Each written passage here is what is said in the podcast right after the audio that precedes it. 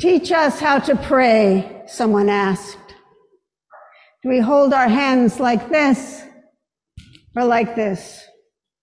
Should we kneel or sit or stand? What are the best ways to address God? We don't want to mess this up. We know it's important. Life is difficult and we need God's help to get through it. John the Baptist taught his disciples various prayer techniques. So Jesus, we're your disciples. Teach us how to pray. The disciple asking probably figured Jesus had a privileged line straight to God, some secret knowledge that he could share with them. Teach us, they ask, the secret handshake, the special words. Give us the insider's access to God. So he taught them what we now call the Lord's Prayer. Just a couple of short declarative sentences. Say these things. Ask for this. Father, hallowed be your name. We begin not with a request, but a reminder for us of just who it is we are addressing. Father is a common name for the divine in Jewish prayer. Other names include husband or spouse. Hosea actually enacted that name in the first reading. Shepherd, mother, almighty, king of heaven. There are many, but each evokes, when used in reference to God, the highest ideal. Begin your prayer with Father, Jesus tells us. Begin knowing that you are cherished and begin cherishing the one who knows you. Your kingdom come. Scripture records many different kingdom stories. We are told about slaves in the kingdom of Egypt and exiles in the kingdom of Babylon. We hear about the shenanigans, conceits, and wars of the kings of Israel and Judah. Jesus and his first disciples lived in a kingdom. They knew intimately what it meant to be subjects of Herod, who himself was a subject of Rome. And there are many people in the world today who still live under such oppressive conditions.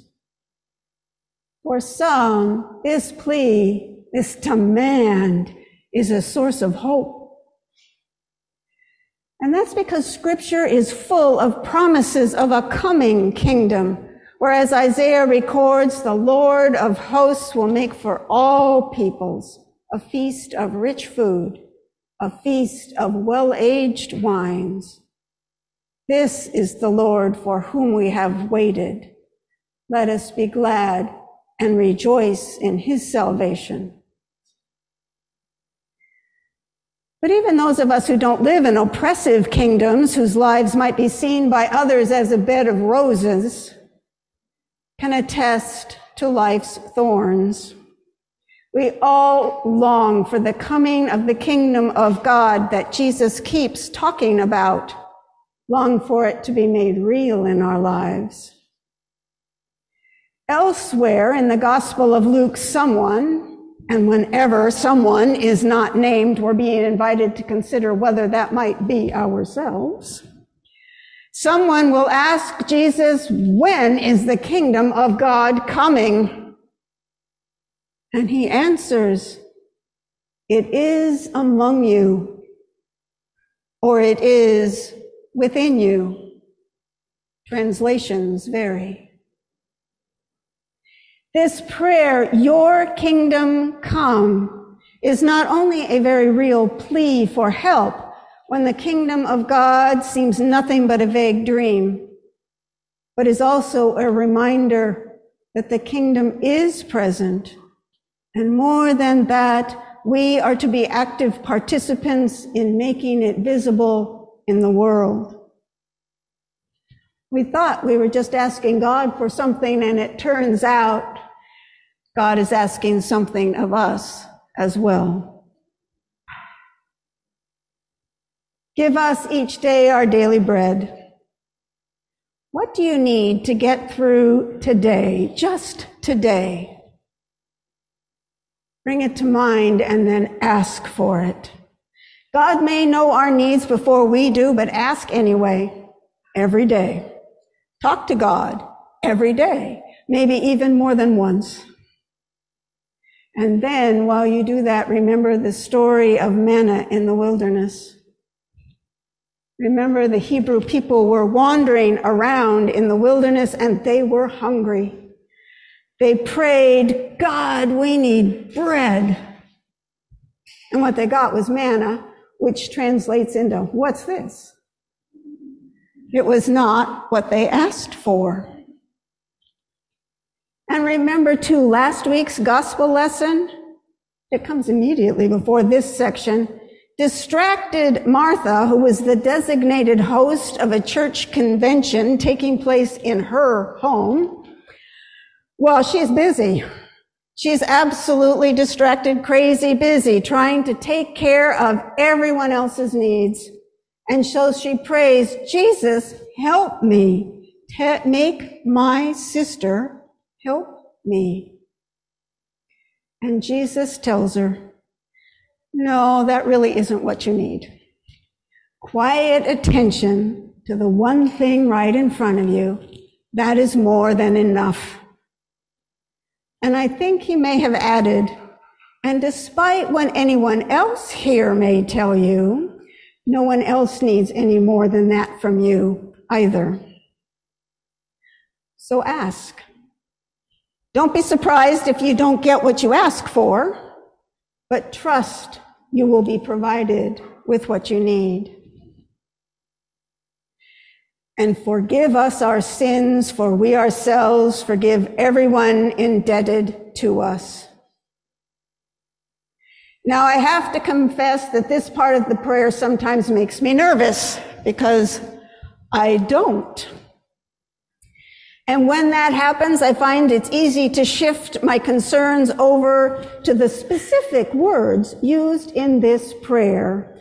The maxim is, if you don't want to look at the big picture, go dig in the weeds. Is it sins or trespasses or offensas or pecados?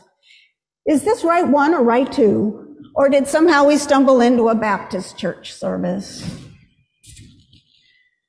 There are lots of weeds we can distract ourselves with. The two versions of this prayer were given in the Gospels, in Matthew and in Luke are Greek translations of what Jesus taught in Aramaic. The prayer we pray together every Sunday and that Christians around the world pray together in lots of different languages every Sunday and throughout the week are translations of composites of translations found in the Gospels and other early church records. So a little variation is to be expected. What is amazing is how similar they all are. And what can be helpful when those weeds start, weeds start sprouting is to flip through a thesaurus and substitute different synonyms to see how the prayer expands when you do so. Remission of sins, forgiveness of debts, it can lead to wondering just who is my neighbor? In Luke's comp- compilation of the gospel, we go from who is my neighbor to distracted by many things from what is most important to teach us to pray. There's no space between these pericopes. They all run together. We are being taught and nurtured as disciples.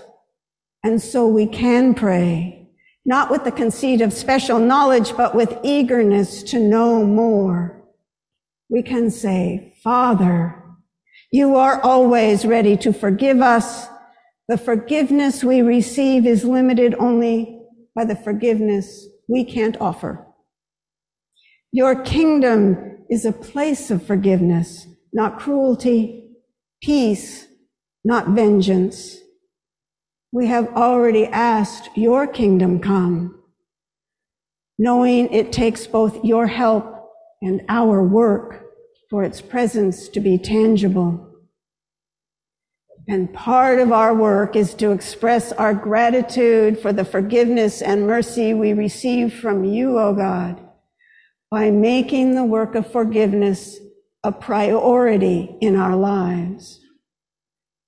Help us. Which brings us to, and do not bring us to the time of trial. After the Last Supper, Jesus went to the Mount of Olives to pray. He told those who follow him, pray that you may not come to the time of trial. And then he turned to God, fell on his knees and asked that the cup be taken from him. Yet, not my will, but yours be done. None of us wants to be brought to the time of trial be tested or led into temptation. We hope and pray that whenever those times come, they will pass us by.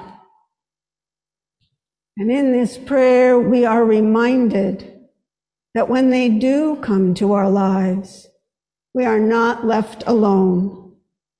Jesus is ever our companion on the way. He continues in the teaching of prayer with a story about a neighbor whose impudent prayers for help, caring for an unexpected guest, are answered grudgingly. Perhaps we fear that's how our prayers are heard in heaven. Do you ever wonder if that's the case or wonder why your deepest, most heartfelt prayers for just a little peace, just a little justice, just a little mercy, and not even for ourselves, but for others, why they seemingly go unanswered. Jesus knows that experience.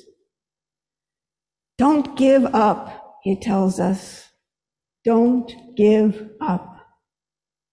And why not?